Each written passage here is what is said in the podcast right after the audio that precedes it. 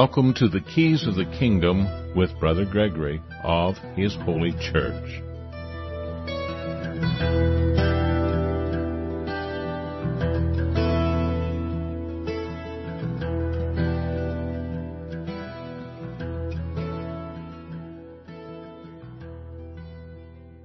Well, welcome to Keys of the Kingdom. I'm Brother Gregory, and again, we're going to be talking about the Kingdom of God. And uh, the Kingdom of God is uh, at hand. It's within your reach, but you got to actually reach for it. You got to knock on the door to have it opened up to you. And in order to do that, you have to kind of do what Christ said to do. And uh, we were told, of course, to love one another. And he was just quoting Moses when he said that. Love thy neighbor as thyself. And uh, it's just simply not love to covet thy neighbor's goods. As a matter of fact, it's a violation of the Ten Commandments. I got up a little bit earlier this morning than normal. Uh, it was about 4:28 when I came out, and uh, I uh, decided to sit down and uh, go through Deuteronomy 5 and uh, improve our page on Deut- Deuteronomy 5 in the Bible that we have at preparingyou.com. You can go to preparingyou.com and uh, look up Bible, and uh, there's a template there that'll show you all the different books of the Bible, and you c- click on Deuteronomy and then Deuteronomy 5, and you can see what we or what I put together this morning and it has links to a lot of other articles because Deuteronomy 5 uh, covers the Ten Commandments, and uh, people do not understand the Ten Commandments. And so I went through that and created a side panel and added a lot of different links and uh, might do the afternoon program on Deuteronomy 5 uh, to uh, kind of, you know, we've done a lot of recordings on the Ten Commandments. Uh, most people don't understand what the Sabbath is. We got whole religions and denominations that aren't doing what Jesus said, but they're keeping the Sabbath, or at least they think they're keeping the Sabbath, when in actuality they're not keeping the Sabbath because they think the Sabbath is about a day. It's about counting to seven in your week and taking a rest on the seventh day. Uh, but that's not what the Sabbath is all about. the Sabbath is about uh, a way. And that, of course, is what all the Ten Commandments is about. It's about the way of Christ, the way of God, the way of Yahweh. And the way of Yahweh includes this idea of Sabbath where you work first and then enjoy the fruits of your labor, which would include some time to rest. And if you're borrowing against your future, borrowing money or borrowing uh, benefits uh, that you're going to have to pay back, or maybe your children are going to have to pay back, um, then you're not keeping the Sabbath. Because the Sabbath is about debt. It's about working first and then taking your rest. And that's all it's about. It isn't about magical counting of days or anything like that. Now that that's really should be kind of what I call a no-brainer. I mean, it's just kind of obvious, but people want to turn religion into rituals and ceremonies and you, you know, like you, you do this little thing and you do that little thing and God's happy. Well, if that were true, then I guess it was a good idea to pile up stones and burn up sheep, because evidently that made God happy. But if you piled up stones and burned up vegetables from your garden, that didn't make God happy. But of course that's nonsense. It never was about piling up stones and burning up sheep or burning up vegetables. It was about the way in which you took care of one another, the way in which you loved one another. And you can only love one another when you're not coveting your neighbor's goods and, and contriving or conniving in systems of welfare and government to take away from your neighbors so that you can have more stuff. That's simply not love. That's, that's the no-brainer part. But if you think it has to do with piling up stones and burning up sheep, which there's nothing in the Bible about doing that, okay, now people are going to say, oh yes there is. I read it in there that we were to pile up stones, unhewn stones that fit together. Those are metaphors. Those are symbols. Same as it was that we were to cast our bread upon the waters. That doesn't have anything to do with going down to the lake or the river or the pool and sending tortillas careening across the top of the lake to cast our bread upon the waters. It's not about feeding the ducks. It's about taking care of one another, loving one another, giving choice to one another, allowing our neighbor to make a choice the same as God allows you to make a choice. And God allows you to eat of the tree of life? Or if you eat of the tree of the knowledge of good and evil, in other words, try to decide for yourself what is good and evil instead of following the direction of the Holy Spirit, the Ruach HaKodesh, the tree of life, you're gonna, you're gonna end up dead uh, you, because that's the wages of sin. Because it's a sin to assert the authority of God and decide for yourself what is good and evil. You should just know what is good, and you will know what is good if you eat of the tree of life. You don't have to decide for yourself, and you certainly don't want to hire other men to decide for you what is good and evil and make you comply, mandate that you comply with their will. And of course, if you've given them the power to force your neighbor to contribute to your welfare, then you have also given to that God of this earth the power to force you to give to your neighbor's welfare. And you no longer have the choice to do what God said to do. You have to do what the gods of the earth tell you to do. Now, I, I went through that, and if you're a new listener, you probably didn't follow all that, which is why I've gone this morning at 4.30 and started writing on Deuteronomy 5 to, so you could understand the Ten Commandments. And I, I just put it briefly there, a small little deal on the side and turned uh, several of the words that you find in Deuteronomy 5 into links where you can uh, go to other articles and find out what iniquity means, because iniquity is mentioned in the New Testament a lot. As, as well as some of the Ten Commandments are mentioned in the New Testament. And keeping the commandments and all the commandments, all the commandments hinge on two ideas. To love God, this is in God being the creator of you, the creator of the universe in which you sit and stand and walk and breathe, and to love your neighbor as yourself. All the commandments hinge on that. So you go tell me how you taking Saturday off is loving your neighbor. You know, putting your children into debt by trillions and trillions of dollars and putting your neighbor's children in debt by trillions and trillions of dollars is not love.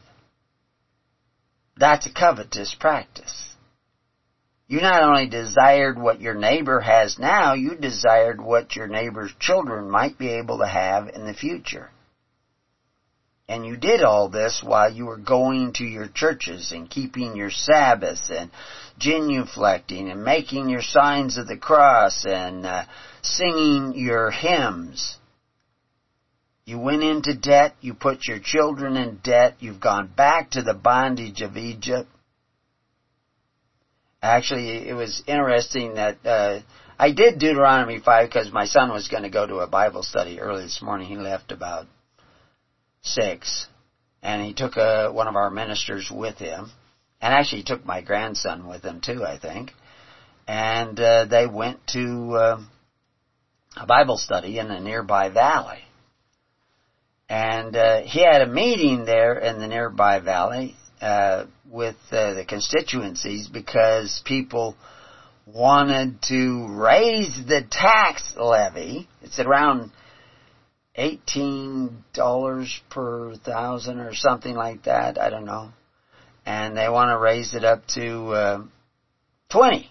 So, and I mean it's it's not percentage, but of course we're already paying far more. You know, the bondage of Egypt was twenty percent of your labor belonged to the government. That was the bondage of Egypt. Today, people pay way more than 20% of their labor, their sweat, their toil, their blood to the government and they call it freedom. That's kind of a no-brainer that that ain't freedom.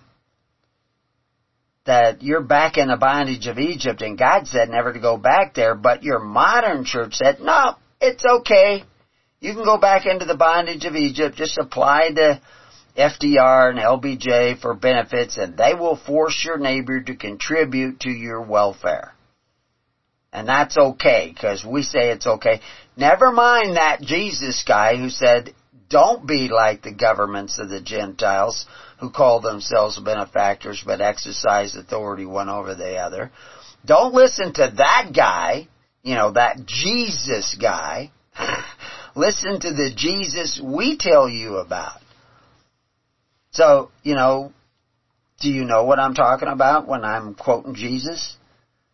You know, because that's what he said. That's what he said, you know, in um, Matthew, Mark, and Luke. He said, don't be like the governments of the Gentiles who call themselves benefactors but exercise authority one over the other. I mean, you can go to Luke 22, 25 through 27. And it says, and he said unto them, the kings of the Gentiles, that would be the presidents and prime ministers and rulers and, you know, uh, czars or whatever you got. You call them all kinds of different names, but the rulers of the Gentiles, the other nations, exercise lordship over them. You know, they make mandates and pass laws and all those things. And he says, he refers to them as they that exercise authority upon them are called benefactors. And they're called benefactors because they give you benefits. You know, health care, Medicare, Medicaid, welfare, you know, unemployment, stimulus checks. They give you lots of stimulus checks lately. And you get those stimulus checks, you know, and you, you can go out and, you know, buy coffee and bread and all kinds of stuff. And, uh, but, because they're your benefactor. They're giving you all this free stuff. But how did they get that free stuff to give you? You know, the money so you could buy free stuff. Well, they took it away from your neighbor. But of course, since they're borrowing almost everything they spend today, they took it away from your neighbor's children. I mean, this is, this is in the news. They're telling you that, oh yeah, trillions of dollars in debt, we've got a new budget, trillions of dollars. They tell you this.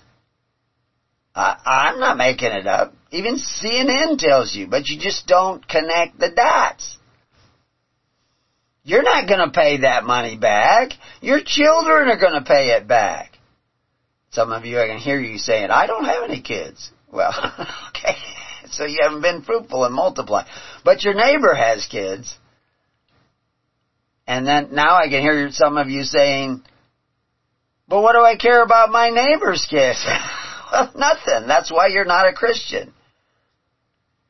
Now you tell me you care about your neighbor's kids. Oh, okay, get that.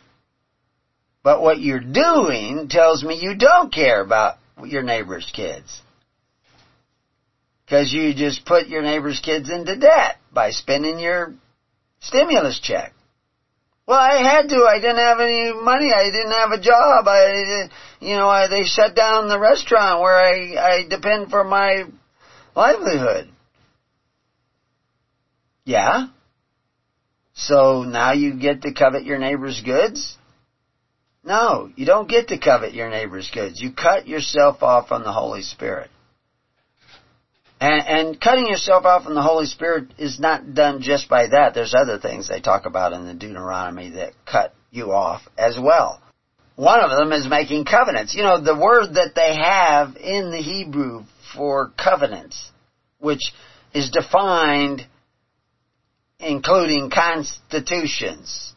It includes agreements. It, includes uh, contracts, covenants, and constitutions. That's what the word covenant means. I've actually had people say, oh, no, covenant is when you make an agreement with God. But the definition of the word, that isn't the definition of the word.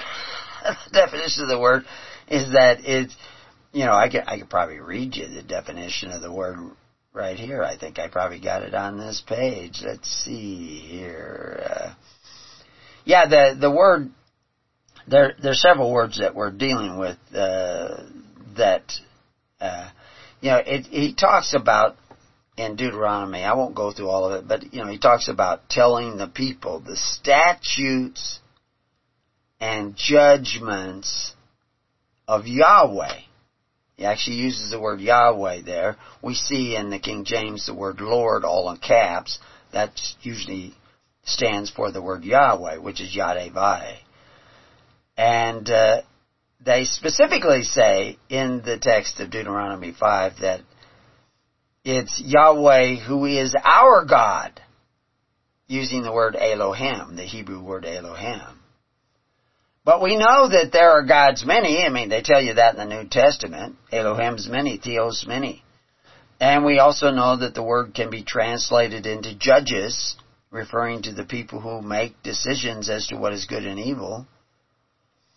Because it's translated that way in the Bible. I mean, it's in the Bible that way. So you can, you can see all that for yourself and understand that. But the, the word anyway, back to the word covenant, because we're not going to go through that. We're going to go through Habakkuk to, today. But, uh, uh, this is this is kind of a good introduction to understanding Habakkuk because we're going to come back to understanding what this this all is. I mean, the word that we see translated covenant there it appears about 284 times in the Bible. At least that's what they tell us. It appears 284 times in the Bible and it's translated covenant 264 times. But it's also translated league, and it's also translated confederacy and confederate, and uh, and sometimes confederate when combined with other words. But it's defined as covenant, alliance, or pledge. Now we're getting over into the area of oaths. And Jesus, of course, said, swear not, not at all. Not by anything. Don't make your answers anything more than yes for yes and no for no. Don't, don't do this pledging, this swearing. Because it cometh of evil. That's what Jesus says in the New Testament. But a covenant is simply, it could be an alliance or a league. It could be a treaty. I mean, do you make treaties? Oh no, you have a president or a prime minister to make treaties for you. You must make them the gods of your treaties and, and alliances and leagues and constitution. That's, that's where the definition goes. A covenant, actually it's specifically defined as this covenant, alliance, or pledge between men. And they, they use the same word, you know, you're not supposed to make leagues with the inhabitants where you go. They use that same word, covenant which in the Hebrew is is uh, uh, Biat Resh Yad Tov. And Biat has to do with house, and Resh has to do with authority. Yad has to do with the the divine spark, uh, and Tov has to do with faith. So this covenant is an expression of your faith in a house, be it being the house of authority, be it Resh, house of authority, and Tov has to do with faith. So when you make this covenant, you're putting your faith in a house of authority. But in Deuteronomy 5, they're telling us that their God is Yahweh. And their law is the laws given to them by Yahweh, which is these Ten Commandments. And that would include not coveting anything that is your neighbor. You don't want to take anything away from your neighbor, and you don't want to hire another ruler to take away from your neighbor so that you can have more stuff. If you're keeping the Ten Commandments. And you certainly don't want to put yourself in debt. You certainly don't want to put your neighbor in debt. You don't want to put your neighbor's children in debt and make them a surety for that debt. You wouldn't want to do any of that if you were keeping the Ten Commandments, you know, like the Sabbath thing. But you have. And you've done it while your modern churches said it's okay to covet your neighbor's goods as long as you do it through men who exercise authority one over the other and call themselves benefactors. But Jesus said it was not to be that way with you. So you go to your church and you say, why is it okay for me to covet my neighbor's goods through the men who exercise authority one over the other, calling themselves benefactors, giving me all these wonderful benefits, by exercising authority over my neighbor and taking away from my neighbor? Should be a no-brainer. Should be a no-brainer. But you, you tell people this and they stare back at you. And, and ministers who know this, who have explained this to, are afraid to tell people this. Or they make up some sort of excuse. And what that creates in their mind is a cognitive dissonance, which yesterday I added to our page on cognitive dissonance at preparing you. That's when you hold two ideas in your head at the same time that are contradictory. You say, I love Jesus, I just don't want to do what he said. Of course, you don't usually say you don't want to do what he says. You just block out of your mind, and your preachers help you do this, block out of your mind the fact that Jesus said you are not to covet your neighbor's goods. And God said, Yahweh said, you are not to covet your neighbor's goods.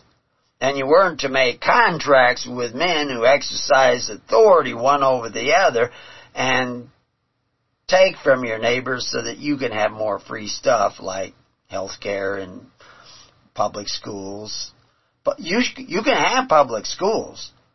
You just have to support them by free will offerings. Not force offerings by those men who exercise authority one over the other.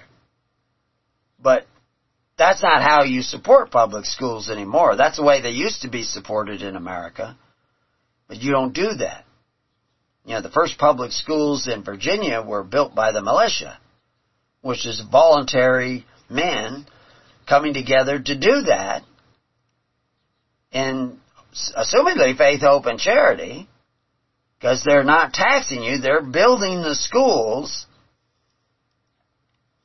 with their voluntary labor. They got together, everybody between the ages of 17 and 45, and chances are, you know, it was actually people all the way up to 75 in those days. and people down to 14 or 15 in those days. This is statutorily. The militia is everybody between the ages of 17 and 45 now. But they built the schools. They didn't tax you. But you got this other idea. But anyway, we're going to go to a break and we'll be right back and we'll get deep into Habakkuk. Well, welcome back to Keys of the Kingdom. And uh, like I said, we're going to go into Habakkuk. Now, last week we talked about Habakkuk uh, you know, as this book of Habakkuk, which is that eighth book of uh, the twelve minor prophets, and uh, there's nowhere in the Bible where it says these are minor prophets. It's just somebody has made that category, and he wrote around the seventh century BC, and uh, the first two chapters is kind of a dialogue between Yahweh and the prophet. And uh, the last one is this poetic prophecy that uh, some say is about to take place within the next 10 years in, in the world. And it will kill millions and millions of people and devastate millions and, uh, you know, economies and governments and everything will be absolutely devastated by the fulfillment of that prophecy of Habakkuk, book 3. Uh, we'll get into that when we get there. Right now we're going to be in book 1 uh, but one of the key elements, as we said last week, uh, is that the just shall live by faith. This is one of the things that they will, that Habakkuk mentions, and Galatians, and Hebrews, and Paul and Romans, uh, mention it right away. The just shall live by faith. And of course, if you understood Deuteronomy 5, which we just talked about in the first part of the show, which is why I try to tie all these books, all the teachings of the Old Testament and New Testament are in unison and in uniformity with the Spirit of God. God did not change with the New Testament. You don't throw out the Old Testament. If you, we were going to throw out the Old Testament, Jesus wouldn't have been quoting it so much. And the apostles wouldn't be quoting it so much. Like I said, here Habakkuk is being quoted in Romans and Galatians and Hebrews. Hebrew 10:38, you can go look at it. Galatians 3:11. And, and Romans, it's right in Romans 1. But people don't understand what they're talking about. Somebody who's one of our ministers I was talking to last night, and, and uh, he was kind of surprised when I said that when Paul was writing the letters to the Romans, he was writing, of course, to Christians who were also Romans. Because the very first Christians were almost all Jews. I mean, all the apostles were from Judea, and all the, almost all the people, I wouldn't say all the people, but a lot of the people that were converted on Pentecost, certainly the, a lot of the people in the 120 that were in the upper room, these were all, uh, Jews. Yeah, which is one of the things that just astounds me when I hear modern church saying things like the Jews did not accept uh, Jesus as the Messiah. But the Jews did accept Jesus as the Messiah. 2001 day, 3,000 the next. And those were heads of families, so we're probably talking 50,000 people, all the, the, the 5,000 men and their families out there uh, with the loaves and fishes. They were accepting Jesus, uh, certainly as the high priest and king, and that is what the Messiah was, is high priest and king. So Jesus was literally the high priest and king. He was high priest because John the Baptist was the rightful high priest at that particular time. We've explained why that is according to Judaic law. The true priesthood and high priest position belonged to John the Baptist. It did not belong to Caiaphas, which came along a little bit later. And I don't know exactly when Caiaphas started his position as high priest, but uh, it was. I know who the the five high priests before that were. Were the five sons of uh, Ananias, and uh, he ran out of sons, and so his son-in-law got to be high priest and his son-in-law was the one who was sitting in that position when they tried to try Jesus for claiming to be king uh, unlawfully. And uh, of course, that you know how that all turned out, we've explained in other places. But let's go back to Habakkuk.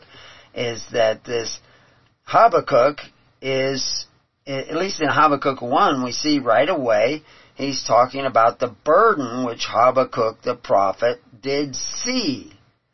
So what's that burden? What is the burden of Habakkuk?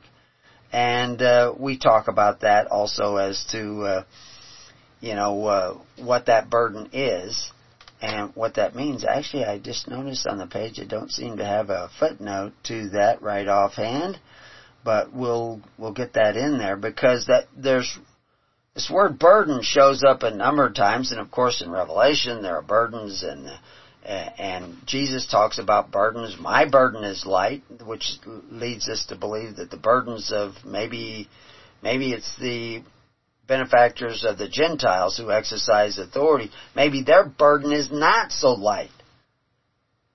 And so, anyway, these pages that we've got it preparing you are a work in progress, and you can see now I didn't have hardly anything written on Deuteronomy, but I had, well, some of the pages of Deuteronomy some of the chapters of Deuteronomy we've gone through already, but the whole book, no, we haven't gone through. But you go through almost any chapter of Deuteronomy and there we have articles written on things that they're covering in Deuteronomy. Because things they cover in Deuteronomy are mentioned again in the New Testament. And all this message of God and of Jesus Christ and of John the Baptist and of all the apostles, including Paul, despite the controversy of Paul,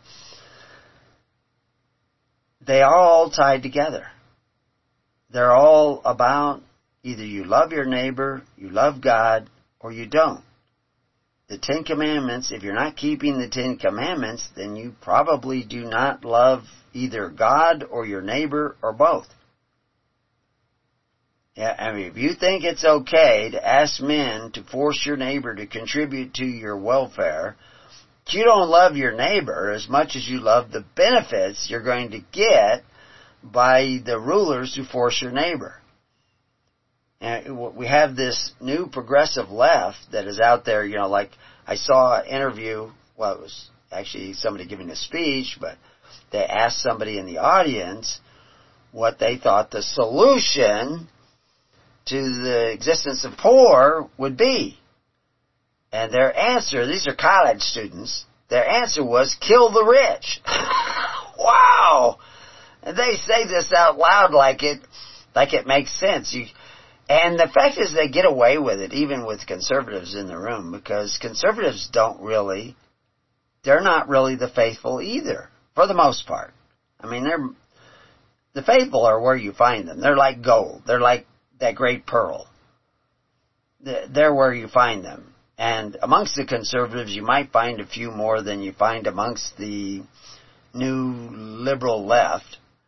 But, uh, I think you find them even amongst the liberal left because a lot of young people, they see injustices in the world and they try to find out what to do about it and they're going to school, public school and uh, colleges and where uh, professors are telling them all kinds of stuff that just ain't so. And they accept them as an authority and then they run with that. Now hopefully somewhere along the line they'll wake up, but I'm still hoping for the conservatives to wake up to the fact that they're socialists too.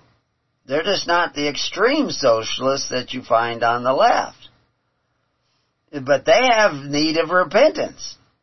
And that's why they're faced with the burden that is upon them now.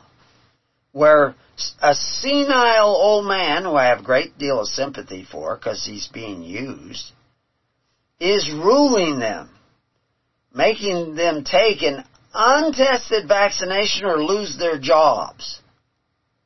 I mean, they will get to the point where they're forcing it. They're, they're just about to approve, you know, the, the, the FDA supposedly, a board at the FDA supposedly approved they have to go through another step of vaccinating children between the ages of what, 5 and 11? I guess they've already included 12 to 17. Uh, that, that, that's gonna be okay. But what they don't tell you is that the board at the FDA has had numerous resignations over the last two years of guys who will not go along with the agenda that is being forced on the American public and the world at large, which is vaccinate the whole world with an untested vaccination that's never gone through the testing that's required for every other vaccination uh, that is on the market. That they didn't have to do those tests. It's just crazy. And, and it was br- that idea that they don't have to do those tests was approved by Trump. For all you conservatives. He approved that idea. I don't know what possessed him to approve that idea. I've gone back and read the science papers on this, and uh, we link to it. It's also at Preparing You. You can look up numerous scientists, and these are top scientists. They have a completely different idea than what I'm hearing from the senile old man in the White House and from the media, uh, and uh, from a lot of people out there on the street who think they're following the science, but are actually following that media.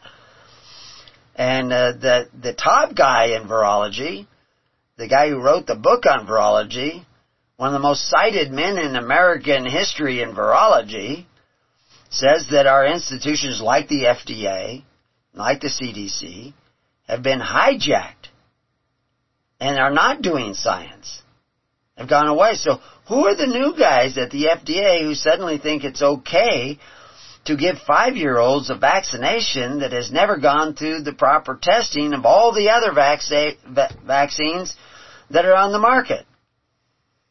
And VAERS, you know, I, VAERS is instituted by the United States statutes that they're supposed to report adverse reactions to vaccines through VAERS. Well, Open VAERS is where I usually go to see how many people have died from the vaccine or how many people have have been hospitalized or permanently disabled by the vaccine. It's unavailable today. It's unavailable last night. Uh, they something has crashed, and there's there's people working on it, but you can't get those numbers. When the when it crashed, the numbers were still at seventeen thousand people reported as dying within a few days after receiving the vaccination. Healthy people died within a few days. 17,000 reports. And, you know, I mentioned before a Harvard study that 10, 1% to 10% of the actual reports ever get reported. So at 10%, that would mean 170,000 people died within a few days after receiving the vaccination. At 1%, 1.7 million people have died, you know, after receiving the vaccination. Now, some of that, those reports may be making a supposition, a correlation that is not a causation. But if you want to find out if they are really caused, the deaths are really caused, it appears they're caused by the vaccinations, then you would want to perform autopsies. So there should be at least 17,000 autopsies that have been done to determine whether or not these people actually died of the vaccination or some other cause. Not happening. Because the institutions that are supposed to be checking this are not. They're not checking it. They have been hijacked. And they were able to be hijacked because you didn't listen to Deuteronomy 5 and you didn't listen to Habakkuk. so we are going to go through Habakkuk. So verse 2 in Habakkuk says, O Lord, and there you see capital L-O-R-D, which means O Yahweh, O Yadevah. How long shall I cry and thou wilt not hear?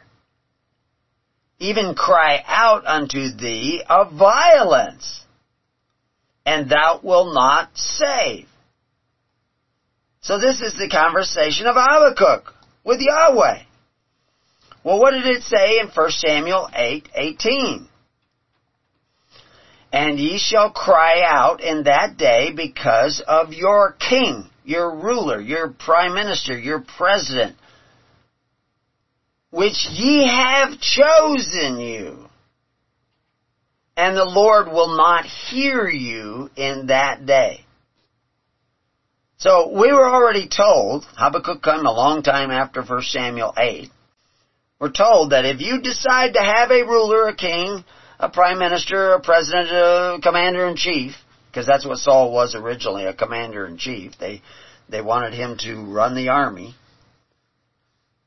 and then the, the, the authority of Saul expanded out, and with that, the corruption of Saul expanded out. I mean, Saul was the first one to impose a tax upon Israel.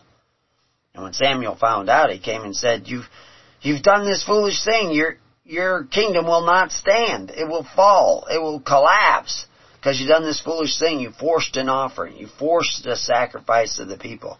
We've been doing that in America for a hundred years.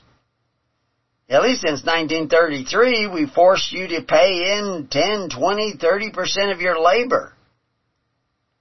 to the government. And that, that Social Security Act and FDR brought you back into the bondage, full-blown bondage of Egypt. You went back there to get benefits from men who exercised authority but called themselves benefactors. And it's all downhill from there.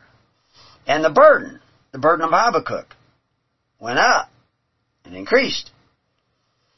And the ears of the Lord would not hear you cry out because you, you not only wanted to have a ruler, a commander in chief to exercise authority one over the other. Now, admittedly, most Americans did not vote for the Constitution of the United States. Had it been put to a popular vote, it would have been voted down back there in the latter part of the 1700s.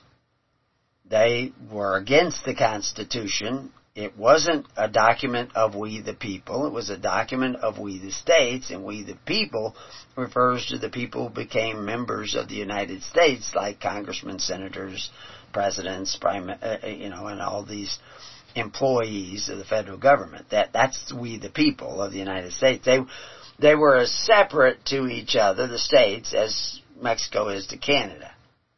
That's the law. That's the history. That's what it says. Clark Summary of U.S. American Law. Even after the ratifying, ratifying of the Constitution. Now, after the Civil War, that changed more, but it really started changing with things like uh, 1913 and the Federal Reserve Act and and then, of course, you had to get the people surety for the debt of the Federal Reserve. And they were going to loan in more money until they had more people as surety. So they started Social Security. That's where you and your children started becoming surety for the debt. And then they started loaning a lot more money. And they've been doing it ever since. And right now, they've been loaning huge amounts. I mean, the, the, the climbing of the debt is unbelievable, but that's the goal, is not only to bankrupt you with this burden, and part of that burden of Habakkuk is God's not going to hear you. And so the big question, even though you're reporting violence, you know, you're saying, oh, they're forcing us, they're, they're taking away our jobs, and they're, they're making us mandating this, and of course you can shake your fist at the rulers. And you could be unfaithful to the unrighteous mammon, the system that you have created for yourselves. But that's not the answer. That's not Christ's answer. He said, be friends with the unrighteous mammon. So that when it fails, you'll be suitable for more righteous habitation. In other words, pay your taxes. I, I only am explaining why you owe the tax. You owe the tax because you've been coveting your neighbor's goods through the men who exercise authority. And you've only been doing that because you have not sat down in the tens, hundreds, and thousands and taken care of one another through faith, hope, and charity. So you can report all the violence you want about what the government's doing bad, but let's take a look at what you've been doing bad. You've been going to public schools that are provided by men going to your neighbor's house and forcing them to pay into your public schools or lose their home. I mean, if they don't pay into your desire for public education without paying for the public education, without building the school yourself, by forcing your neighbor to, you know, with your bonds and, you know, your taxes, you've been doing that right along. And so now you're complaining that, oh, well, they're taking too much. Well, you've been taking for years. God's not going to hear you. You can cry out. He's not going to hear you. I've got at least three articles there that are linked to on that page. There's an article uh, about, you know, cry out. Un, unheard cries. And, you know, I mean, like I said, 1 Samuel 8, 18 tells us that. But you can go to Jeremiah 11, 12. Then shall the cities of Judah and the inhabitants of Jerusalem go and cry unto the gods unto whom they have offer incense, but they shall not save them at all in the time of trouble. Now I was just led to go to that quote just there in a split second. I went there and I read that. But that's going to be really pertinent as we read down in Habakkuk because he's going to talk about incense too. And uh, I've already done an article on what incense really is, so you can you can read that and find out what incense really is. But anyway, let's get down to verse three. Why dost thou show me iniquity and cause me to behold grievance? For spoiling and violence are before me, and there are that raise up strife and contention. Maybe even there's some raising up insurrection. strife and contention. I, I, now don't get me wrong. I think that most of the people they said were insurrectionists on January 6th were not insurrectionists.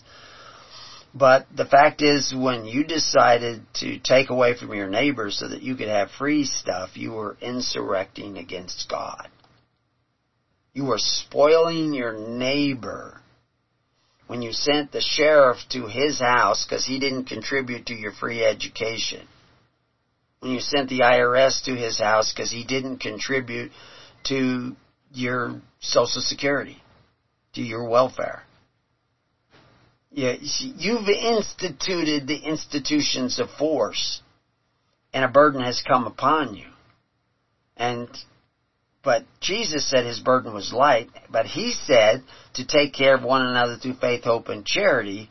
Your modern preacher said, no, we'll take care of one another through force, fear, and fealty by going to men who exercise authority, but we'll come to church and pretend to keep the Sabbath. We'll, we'll run up debts until all our children are in bondage, but we'll pretend to keep the Sabbath by counting six days and then taking a day of rest. Even though we're in debt up to our ears. Because we wanted benefits today and we said somebody else will pay for them tomorrow. We didn't want to work first.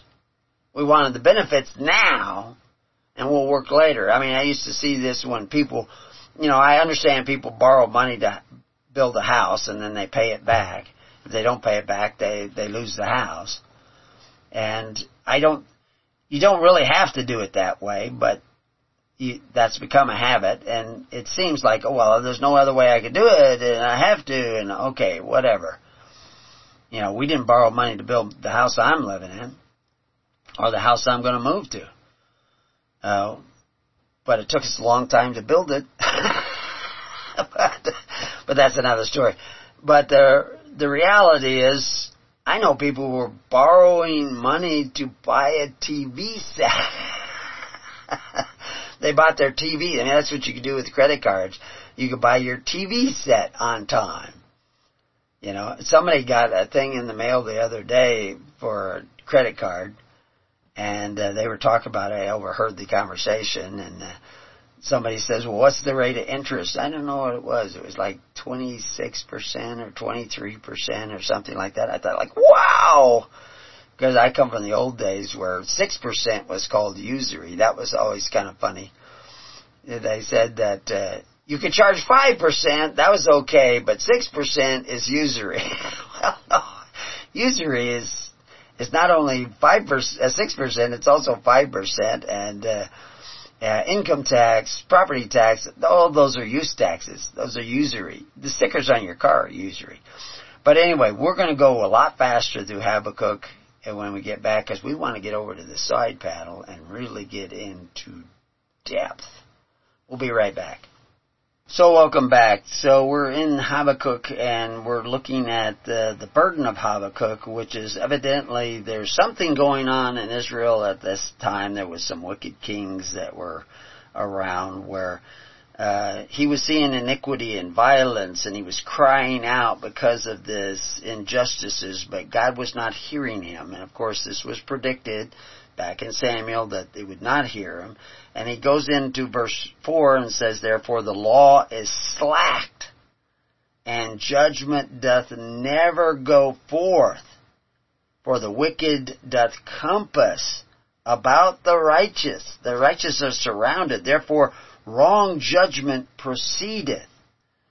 Well, you know, if you actually we're watching the news. We we see people being arrested. Uh, like the kid up in Kenosha who was trying to save people and was attacked, and people are trying to uh, kill him and hit him and and steal his gun and and uh, that he had there for protection because the police wouldn't even come into certain areas and these guys were setting dumpsters on fire and creating blockades to keep the police out while they set car dealerships on fire and it was just rioting and and and your benefactors who exercised authority were letting them do this. They weren't doing anything to stop them. And of course most of the people in Kenosha were just hiding in their houses because it's not their job to be the righteous of society. It's not their job to protect the needy of their society, the weak of their society.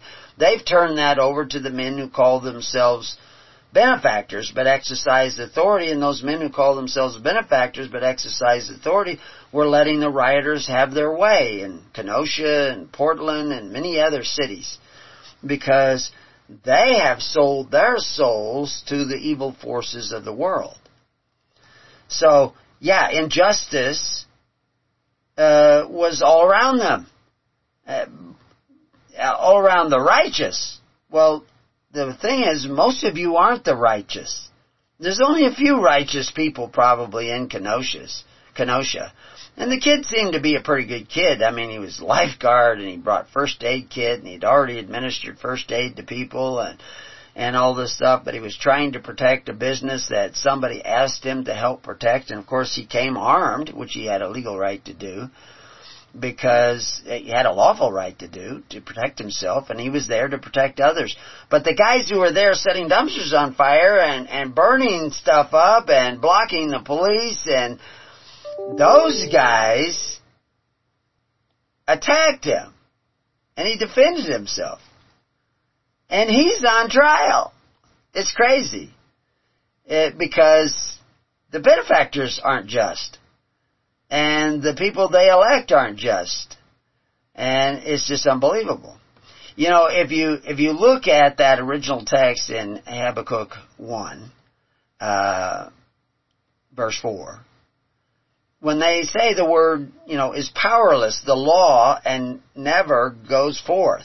Uh, the, these words, the word there, the law, is the word Torah. And Torah is not the Ten Commandments.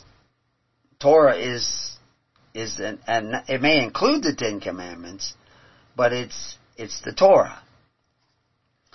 And uh, the word justice there is mispat, which, uh, has to do with this flow of righteousness in the community. The wicked, Rasha, uh, it has to do with uh, Resh is the authority, and Shin, Ayin, and it surrounds. They say it surrounds the righteous, and uh, and the righteous is the Hasidic. It is the word Hasidic in the Hebrew. And uh, then he talks about that perverse judgment proceedeth. There's actually the word perverse uh, is is what they're dealing with. So when the translators put all this together and translate these words out, then we get this. Therefore, the law is slacked because the law is not in the hearts of the people, and the judgment doth never go forth and the wicked, you know, they, they were releasing, you actually had the, the, the vice president of the United States today, the, the lady sitting there in that seat, whatever that seat is, I don't consider that the seat of Moses, but they're sitting up there, however they got there. She was contributing money to bail people out who had been rioting, committing violence, because only the most violent people were usually arrested. And, uh, she was bailing them out so they could be back on the streets committing more violence right away, while all the people hid in their homes.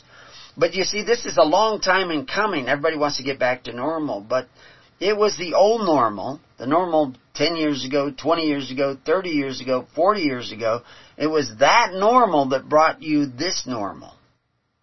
You can't just go back to the 50s or the 60s or the 70s You got to go back to the first century church. You got to go back to early America, when all the public schools were supported by free will offerings, and anybody could get a college education who could keep up their grades, and they wouldn't have to take out student loans. It was written into Harvard and Princeton and Yale. You could get you could go there and pay no tuition. If you couldn't afford the tuition, you didn't have to pay tuition. They would give you free education. But it was supported by charity. It wasn't supported by government. Government, the charity that the government gives is not real charity. It's what they call legal charity. We have an article on that at Preparing You that you can go read and find out. Because legal charity was written about back in the 1800s that it destroys society. And of course, John the Baptist said it destroys society. Peter said it destroys society. Paul said it destroys society. Jesus said we were to repent of that and seek the kingdom of God that does not operate on forced offerings, but operates on free will offerings, what we call charity today, what the Old Testament called free will offerings. Verse 5, they say, is a new paragraph, and it begins, Behold ye among the heathen, and regard and wonder marvelously, for I will work a work in your days, which ye will not believe, though it be told you. So what work is going to happen that you don't believe? Well, he goes on in verse 6, For lo, I raise up the Chaldeans, that bitter and hasty nation. I, I don't have a link there right now to Chaldeans. I know I should. Chaldeans are the ones who took over and destroyed Egypt after Israel left Egypt. They attacked Egypt. Egypt was in a bad way because Tutmosis III had, you know, uh, been committing uh, genocide and uh, and uh, criminal warfare all across uh, the the nations around about him, and he was pretty well bankrupt. And uh, and then, of course, when the Israelites fled, that there fled a lot of the source of his revenue because see, they had to pay, you know, at least twenty percent of their labor into the government, and that's how he was able to raise up these armies. But uh, through crafts of state that had actually increased. I mean, it still said twenty percent, but there's a way in which they calculated it that made it a greater and greater burden. But of course, now you're back into the bondage of Egypt and you pay far more than 20% because Joseph didn't make your deal, FDR made your deal, and LBJ made your deal. Uh, you know, Joseph said it couldn't be more than 20%, but uh, it can be way more than 20% today. And that, but through their crafts of state, because you've got property tax and sales tax and income tax and state income tax, social security tax, you got all these, you're paying way more than 20%, but you're going to start paying another way uh, because of the fact that you set up your golden calf back in 1913. And that is that you took all your gold, you broke off your golden earrings and you put it into a central bank, which is what the golden calf was. We have an article on that at uh, Preparing You, Golden Calf. Go look up Golden Calf and uh, and you'll see that the golden calf was a reserve bank, and they weren't the only ones who ever created that. A lot of the city states had these golden statues, and they and they had a whole system where you had something else you exchanged amongst yourself as if as if it was money. But it was only valuable in your little community. It wasn't necessarily valuable in other communities. And so if the enemy came and you ran, instead of stay and fight with the others, uh, you ran with nothing in your pocket of value, or at least not much, because gold was the most portable form of wealth. But uh, what's this other tax that's coming upon you? Well, it's inflation. Is that the value of what you have in your pocket as if it was money is going to go down. And the whole system could literally collapse. And there's lots of reasons for that, but we will keep moving along here. So the Chaldeans, understanding that word Chaldeans, because they're not really talking about specific people there, they're talking about what that word Chaldean represents. But I will add to this so that you have the notes in there so you can find it out. But when they refer to raise up the Chaldeans, that bitter and hasty nation, what they're talking about is the metaphor of the Chaldeans, which shall march through the breadth of the land to possess the dwelling places that are not theirs. Now, I should put a link there to dwelling places that are not theirs, uh, because they're not yours either. And we have an article, legal title. Legal title is an apparent title that carries with it no beneficial interest. You have legal title to your house, you have legal title to your business, to your corporation, the, that legal title does not include a right to the beneficial interest or what they call the beneficial use. Now we explain all this out with footnotes so you can look for it. It's so different than what you're normally hearing your, from your preachers, but basically the idea is that because you're not operating according to the way, the way of Christ, the way of Moses, because they were in agreement, that you've gone back to the bondage of Egypt. You don't own your land. You don't own your business. You don't own your children now because they're surety for the debt. And so now they can vaccinate your children. That they're going to be slow about, they're just going to get all the people that will run down and get their children vaccinated. they'll, they'll, until they run out. See, at first, you know, uh, this guy, this old man, Biden said that he wasn't going to mandate vaccinations. Didn't think we should do that. Now he does.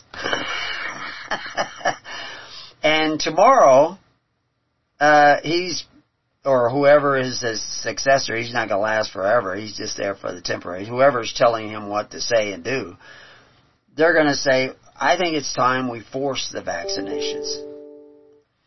And right now they're voluntarily vaccinating your children. They've already, they haven't got approval yet and they were just saying on the news before we started the program that they're already shipping them out. doses for children. They haven't approved what those doses would should be. You know, you're dealing with a child that may weigh 50 pounds. What should that dose be? Well, it should be zero, obviously, if you, if you look at the numerous scientists that we, we're quoting. And, you know, I've had people say, well, I'm looking, following the science. I said, so what science are you following? Where are your peer-reviewed papers? And that, I can't find them. They can't find them either. They say they've read them, but they can't tell me where they're at. We have the links to the actual papers. But anyway, uh, back to this idea, they're going to want to force your children. So, and I was talking to people in Australia just this week, where this is all going. I'm not going to say where it's all going. I'm giving you hints. I mean, they're giving you hints. I'm just bringing them up. They're they're saying. I mean, just just a couple weeks ago we had people resigning from the FDA. You know, and then we we had one guy who st- still would not go along with the FDA approval, but uh, he'll be replaced. And so now they have to go to CDC and what Who's, who are, who are these guys? These are the gods who tell you what is good and evil. And, and, and they are the Chaldeans who are going to come into that dwelling place that is not yours anymore. You don't own your land, you don't own your house, you don't own your labor, and you don't own your children. And we have article after article that will show it, and I'll try to get more of those links in in my spare time. But in verse 7, they are terrible and dreadful. Their judgment and their dignity shall proceed of themselves. That's what we're seeing. Verse 8, their horses also are swifter than the leopards and are more fierce than the evening wolves, and their horsemen shall spread themselves, and their horsemen shall come from afar, from far, and they shall fly as the eagle that hasteth to eat. Now, we can take this prophecy of Habakkuk down to the layer upon layer, but I'll just let you ponder those words. You think you're going to have an insurrection that overthrows those people that you have put in power for the last 100 years? Not going to happen. It's going to take a miracle. But you're still back there in verse 1. We're or verse 2 at least. The burden, we got that. Okay, that's verse 1. The, verse 2 is God's not hearing you. You need to get God to hear you so that you can get the miracle that it's going to take to save those few righteous that are encompassed all about. So in this verse 9, they shall come all for violence. Their faces shall sup up as the east wind, and they shall gather the captivity as the sand. Now that word violence there is shamak in the, the Hebrew. And, and it's translated violence most of the time, but also cruelty and wrong and false and a number of other things, and it means violence. But it's this uh, Chet, Mem, uh, Shemek, these letters. And actually, I don't have it in here now, but I will try to get that in here. Show you the actual meaning of the letters. I mean, you could go to another page. We have a page on Hebrew, show you the meaning of all the letters. Uh, that particular word shows up about 60 times in the Bible. But uh, understanding the letters a lot of times gives you a hint because uh, some of the other words that we see uh, popping up here and there, and there's such as this uh, the word avenge. It's, it's normally Yad Shin Ayin. Well, when we see it here in this text, it's Tav Vav Yad Shin Ayin. So they've added two extra letters. This Tav Vav and and that's that word save. Uh, it's thou will not save because your faith, your covenant, because that word covenant, you go back to that, you go to that, we cover that in Deuteronomy 5, that that word covenant has to do with binding your faith to someone who's going to decide what is good and evil for you. This is why you're not to make covenants with them nor with their gods, their ruling judges. Because they're going to decide, no, you need to wear a mask. No, you need to have a vaccination. No, if you don't get a vaccination, you can't work at one of our companies. And this is, I mean, you've created, the old normal created this problem. And the problem is going to get worse. Because there's the evening wolves. Why do they say the fierce more fierce than the evening wolves. What's an evening wolf? Comes at the end of the day. the next wolf. And shall fly as the eagle that hasteth to eat. So that's coming. That's farther down the road. So, he says, they shall come all for violence, for cruelty. Their faces shall sup up as the east wind, and they shall gather the captivity as the sand. Well, you're already in captivity. We already established that. You're back in the bondage of Egypt. Uh, you know that word captivity. It's it's translated captivity or captive. You know about 45 times. Prisoner a couple of times. But what is it? Uh, it's shin, it yad. Beit again is the house, so it's the Shin Beit house. But what is the actual word if we were to go into the Hebrew? Because, again, did they add more letters? Well, I don't cover it in the notes now, but I may come back because this is what I. We just finished Nahum, and uh, you can go on preparing you and and all the recordings that we made with Nahum and when I go and I edit the recordings afterwards, and because uh, with my own recordings here in in the studio, you know, I hear myself say certain things, and I realize, oh, somebody's going to ask a question. I can hear the question in my head, and so I put a footnote in that shows where the answer is. Sometimes I write whole articles to help cover that particular verse or that particular word. I add the Hebrew letters. I go to the original text and show you the letters that the, that Habakkuk or Nahum decided to add that add meaning to it, like the Tav Vav. Tav Vav. Tav is faith. The Vav is either connecting faith to this thing or separating faith from this thing, depending on your point of view. When you you connect your faith to the governments of the world who exercise authority and force the contributions of your neighbor, you separate your faith from God. You see how that works? The Vav, your faith is now through the covenant, which has that Tav in it, is now connected to the gods of this world, the ruling judges of this world. And now the Supreme Court's to tell you that abortion is okay. Now the God of heaven says it's not. But the God of your world says it is. And you want to elect a different Supreme Court that's in accordance with the God of heaven. But the fact is, is you have a Supreme Court that is deciding what is good and evil for you. Because you've given up your right to decide, and why did you do that? Well, I admit many of you did it through ignorance.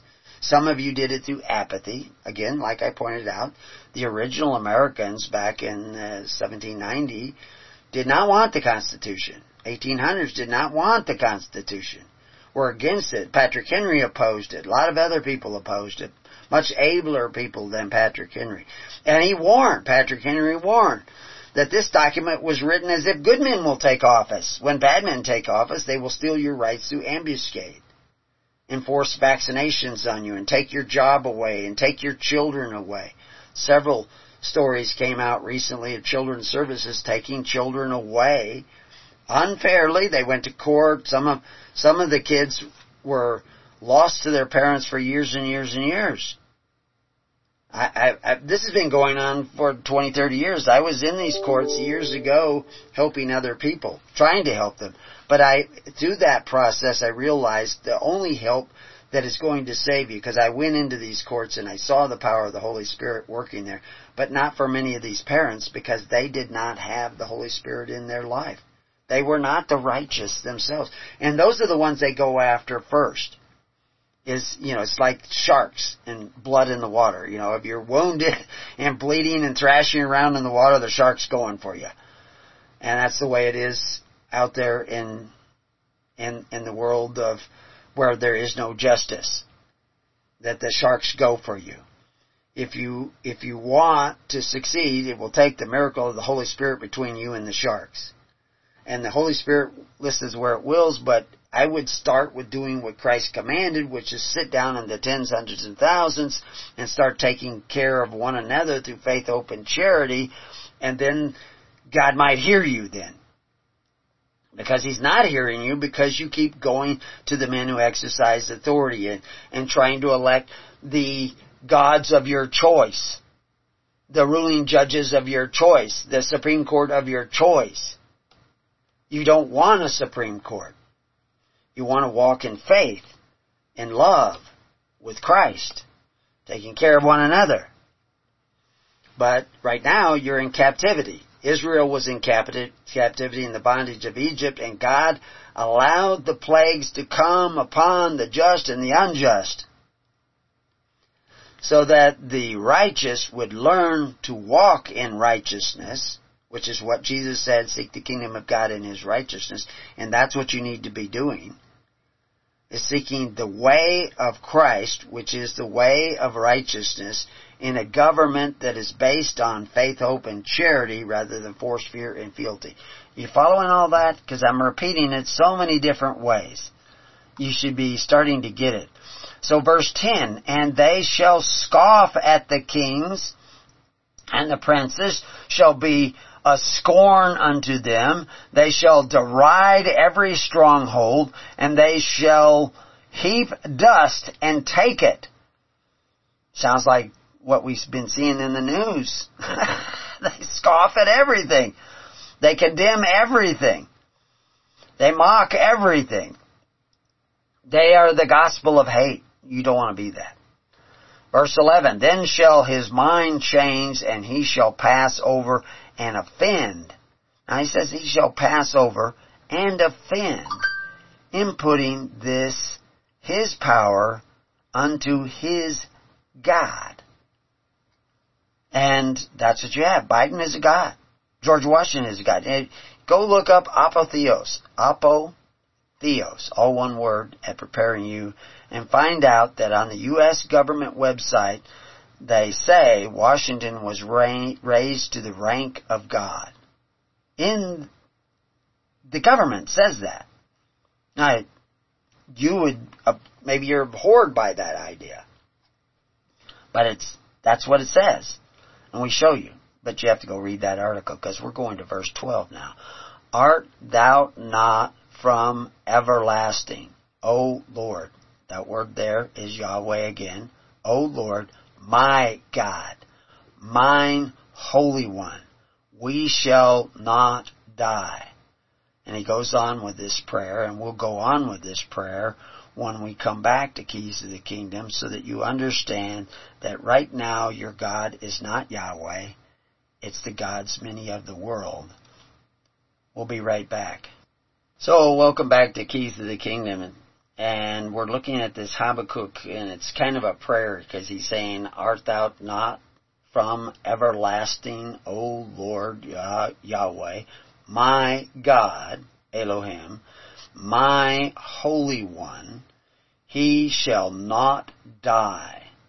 Okay, so this word everlasting, it's kind of a unique, it's quidim, which is uh, kuf uh, Dalet mem, and uh, it has several different forms, and it's actually normally translated east, uh, or old, or eastward, or ancient. And uh, in this in this particular place, they, they say everlasting. Uh, but they're saying, "Art thou not from ancient, O Lord, my God, my Elohim, uh, my Holy One?" So, what's he talking about? Mine Holy One, Kadosh, is what he's saying. Holy One, which is you know the Holy Spirit.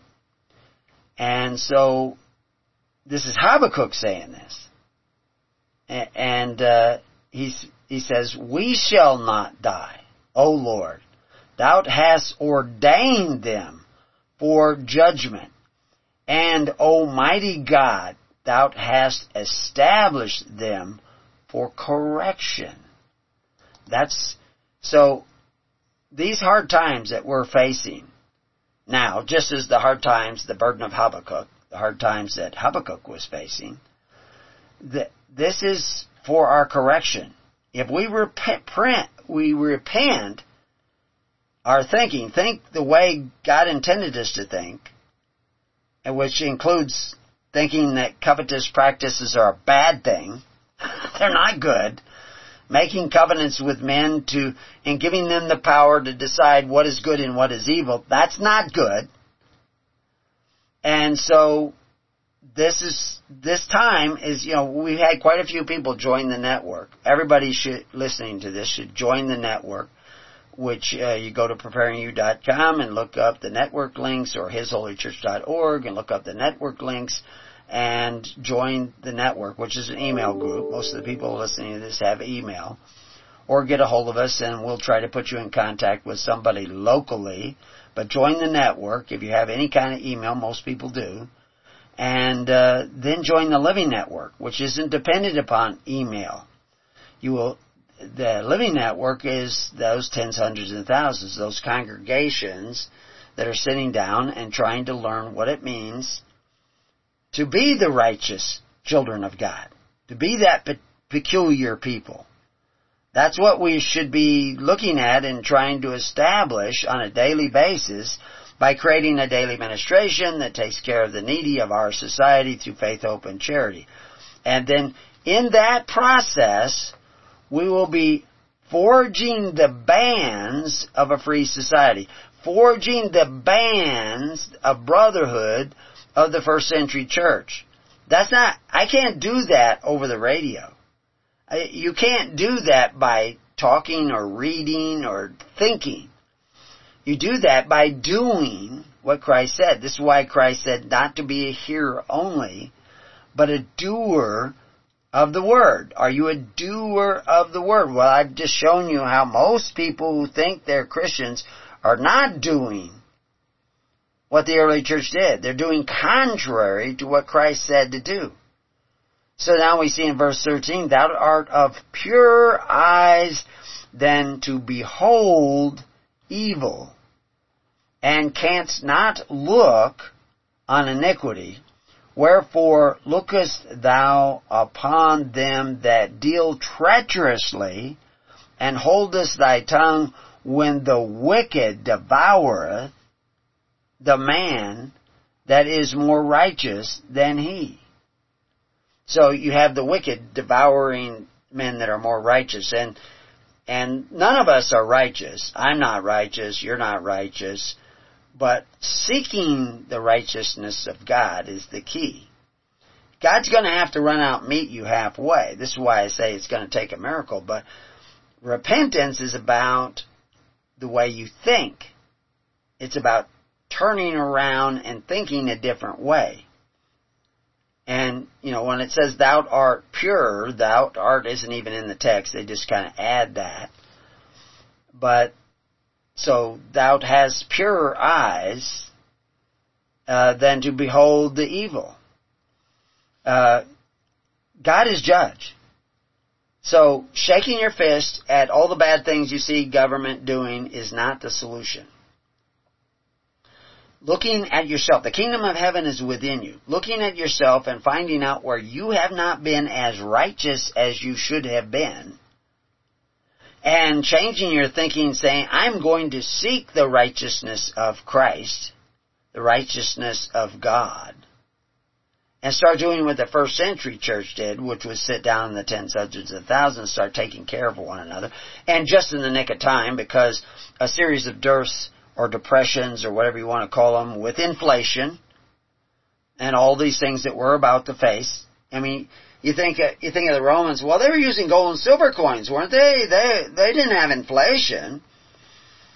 No, uh, they took Nero took about forty to fifty percent of the gold out of the coin.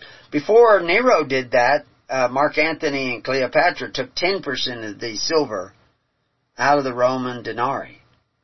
Uh, and I said out of the gold coin, but actually uh, Nero took it out of the silver coin because that's what most people distributed is the silver coin.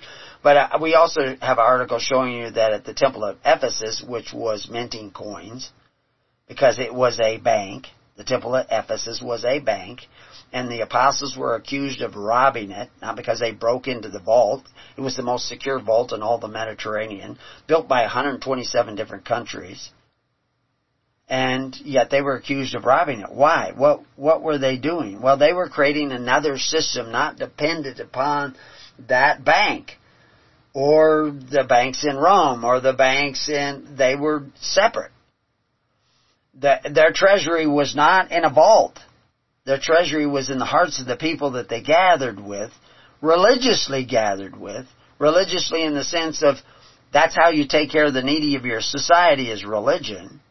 See, I have to go and redefine all these words in your mind because somebody else has redefined these words in your mind in a way that is not the way those words were meant in the biblical text. Which is why we have so many links showing you to articles on what religion really is. And so in verse uh, 14, they, and makest men as the fishes of the sea, as the creeping things. What is he talking about? The fishes of the sea, as the creeping things that have no ruler over them. They take up all of them with the angle, and that, that word angle there can be translated hook. They catch them in their net. That's what they're doing. They're catching you in their net. Them in their drag. Therefore they rejoice and are glad. They like you captured in their drag. What is their drag made out of? Benefits. That's why David says, what should have been for your welfare has become a snare and why Paul quotes David talking about you being snared, sitting at the tables that snare you, and talks about a table of which they cannot eat. See, some of those future things coming is going to include food rationing. You may not even be let into their stores. or get on their planes. You're going to need your own planes. Are you ready for that? No, basically, I don't think too far in the future. The kingdom of heaven is in the moment. And right now, in this moment, have you been seeking the kingdom of God and His righteousness? Have you been sitting down in faith, hope, and charity with your fellow man, seeking the righteousness of God, to take care of one another? You say, well, how can I be sure that the people that I sit down with will take care of me? What were we talking about? What, weren't we talking about faith? Or do you, do you, what makes you so sure that the government's going to take care of you? You know, I remember a socialist who was thinking that, you know, the, the government is all breaking down. This was actually years ago because of inflation and all these things that we were seeing, uh, back then. And they're saying, capitalism, how's that working out for you? You haven't had capitalism in America since 1913. You've had a shadow of capitalism. You haven't had Christianity in your churches uh, probably since 1913, or at least since 1933, because uh, it wasn't until 1910 that most of the people, 51% of the people, started going to public schools. And even then, when they started going to those public schools, many of those public schools were still built and created not by tax dollars, but by free will offerings. Even locally in our own county here, they built a new school up in North Lake County the land itself was donated by somebody. It wasn't bought by tax dollars. Now the building was built by tax dollars, but they still had the, the memory in their hearts to at least donate the land.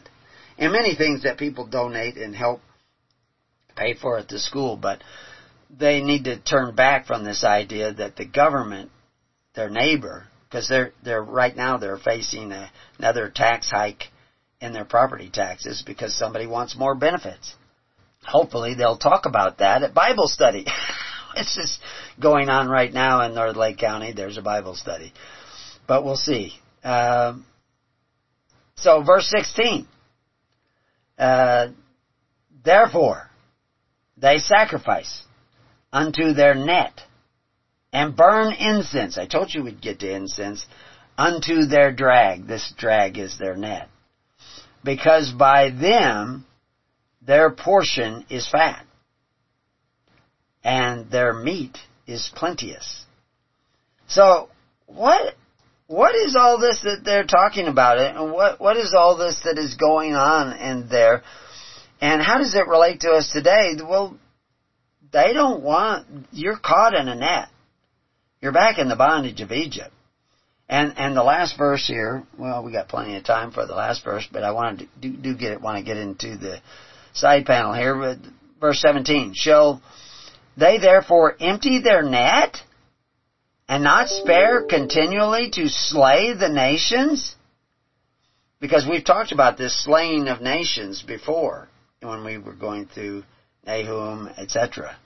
Because Nahum uses the metaphor of the familiar harlot you see, the, the, the woman, the wise woman of Proverbs is the church of the wilderness that is supported by free will offerings from the people to help take care of the needy of society through faith, hope, and charity. That's what the church in the wilderness was doing, the Levites in the wilderness. And Christ, when he called out men and said that they had to sell all their property. He actually said they had to sell all their property, own all things in common. This is just his ministers. And provided daily ministration through charity, through faith, hope, and charity. They were the church. They were the called out. That's what church means. That's what ecclesia means, which is the Greek word we translate into church. It means the called out. And he called out men to do a particular task of rightly dividing the bread from house to house, but the bread that they were dividing was the bread that was donated to the people to, to of the church to rightly divide, to make sure to practice pure religion, to take care of the needy of society, the, the widows and orphans and needy of society through faith, hope, and charity instead of force, fear, and fealty, which is the way the Pharisees were doing it through the Corban of the Pharisees, which was making the Word of God to none effect. The more you learn the meaning of these words when you read the Bible, it will come alive and it will start connecting the dots that you see in the Old Testament and the New Testament. And unfortunately, you may find the picture drawn where you're on the wrong side of prophecy. You want to get over on the right side of prophecy. And the right side of prophecy is those that are following the ways of God. So therefore, they sacrifice unto the nets. That's what you're doing now. To the people who have brought you into bondage, you're sacrificing to them. And you burn incense unto their drag. You, you say, yeah, th- this system is good. We want to be a part of this system of forcing our neighbors to contribute to our welfare and the things that we want.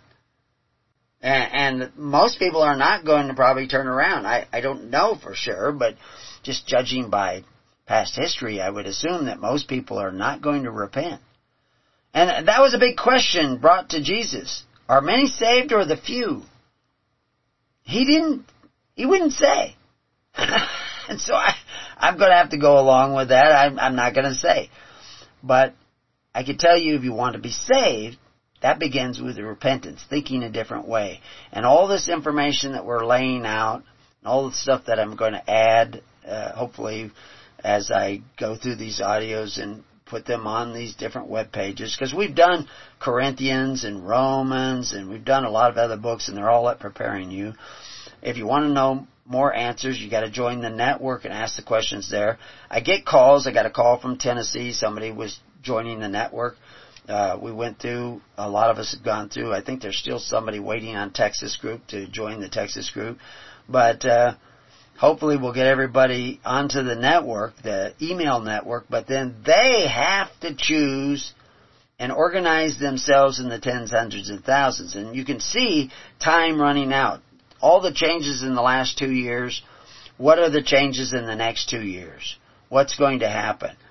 You know, if you sit down in the tens, hundreds, and thousands and start taking care of one another through faith, hope, and charity and start caring about your neighbor as much as you care about yourself, start reading the Bible, understanding the meaning of the words, if you start doing all that and bad things don't happen, you're still better off. that's, a, that's a, just personally. You know, like I said, this cognitive dissonance of trying to hold two ideas in your mind at the same time that are contradictory it leads to depression. It leads to anxiety. It leads to being vulnerable to PTSD. It leads to bipolarism. Because you have conflict in your mind.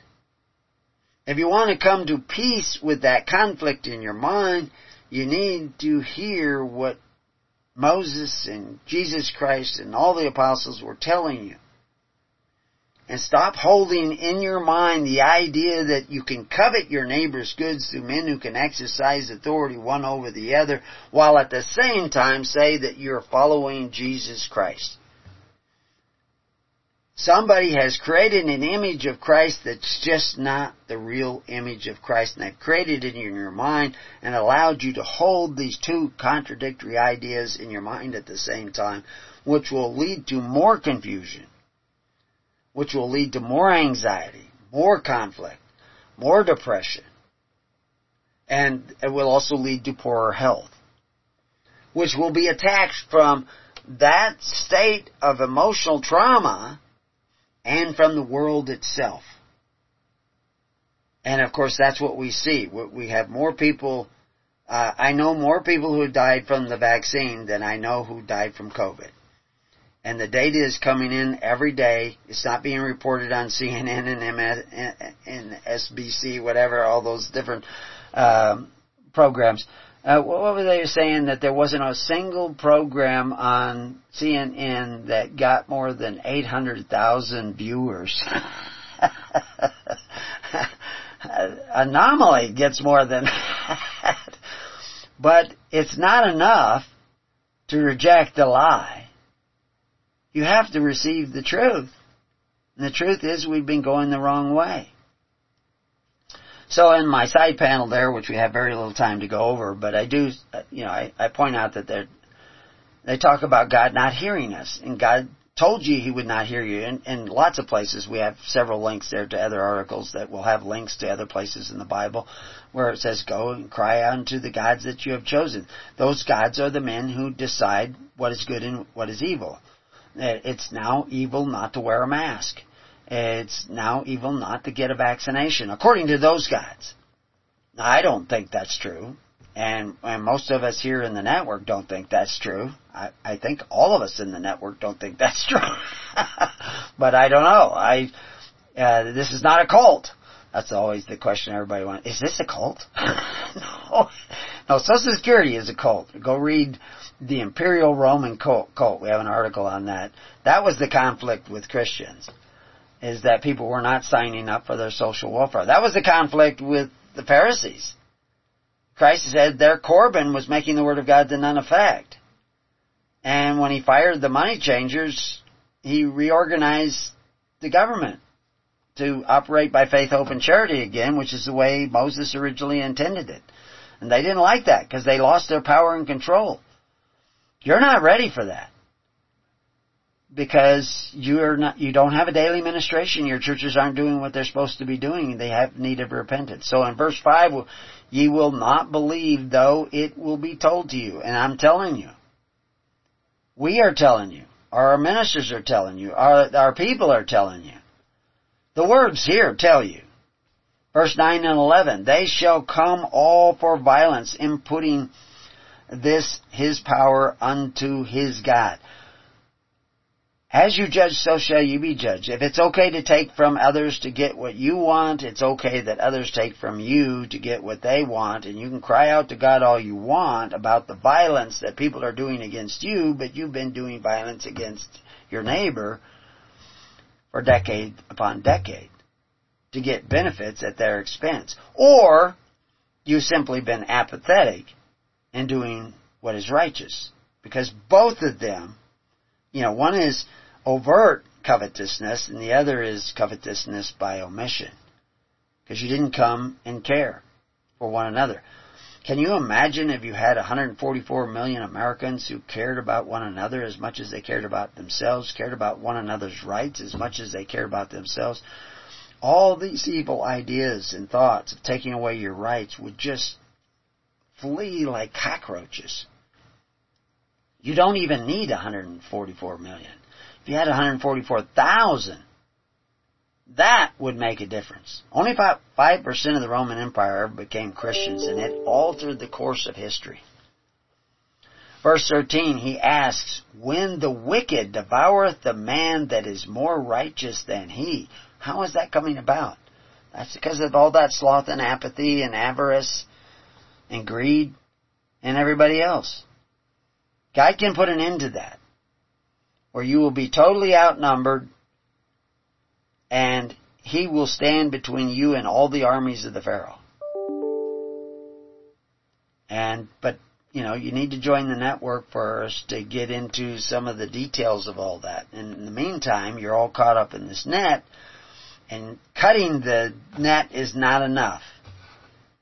You want to be in the net of Jesus Christ because uh, he is a fisher of men. But he doesn't operate by force, he operates by love. So, as we saw in chapter 1, verse 17 of Habakkuk, talks about men as the fishes of the sea. And of course, that's right along what Christ is saying. Come, I will make you fishers of men. But it's a different kind of net. It's a, it's a net of righteousness. It's woven with love for one another. And we've been too long away from that. We need to go back to that because for the last 50 years, our normal was not the normal of Christ. It was the normal of Nimrod. And we find ourselves in Babylon. So clearly the people are snared and are trapped like merchandise of the fishmongers. We have followed the error of Balaam and Nicolaitan. And we have links there to articles so you know, because they talk about the Nicolaitan is the error of the Balaam. And so what was the error of Balaam? What was the error of Nicolaitan? That's the conquered people. You're already conquered. You've already lost the battle. You're already in the bondage of Egypt. You've made covenants with the gods of the world and now you feel the burden of that. You need to repent and seek the burden of Christ, which is to love one another. And He will deliver you from the pharaohs of the world. Not one at a time, but together. And great things are being done. You just have to get on the right side of prophecy to become a part of those things and a part of the righteousness of God, seeking the kingdom of God and His righteousness. So join us on the network. Until then, peace on your house, and may God be with you because you're going to need Him in the days to come. God bless.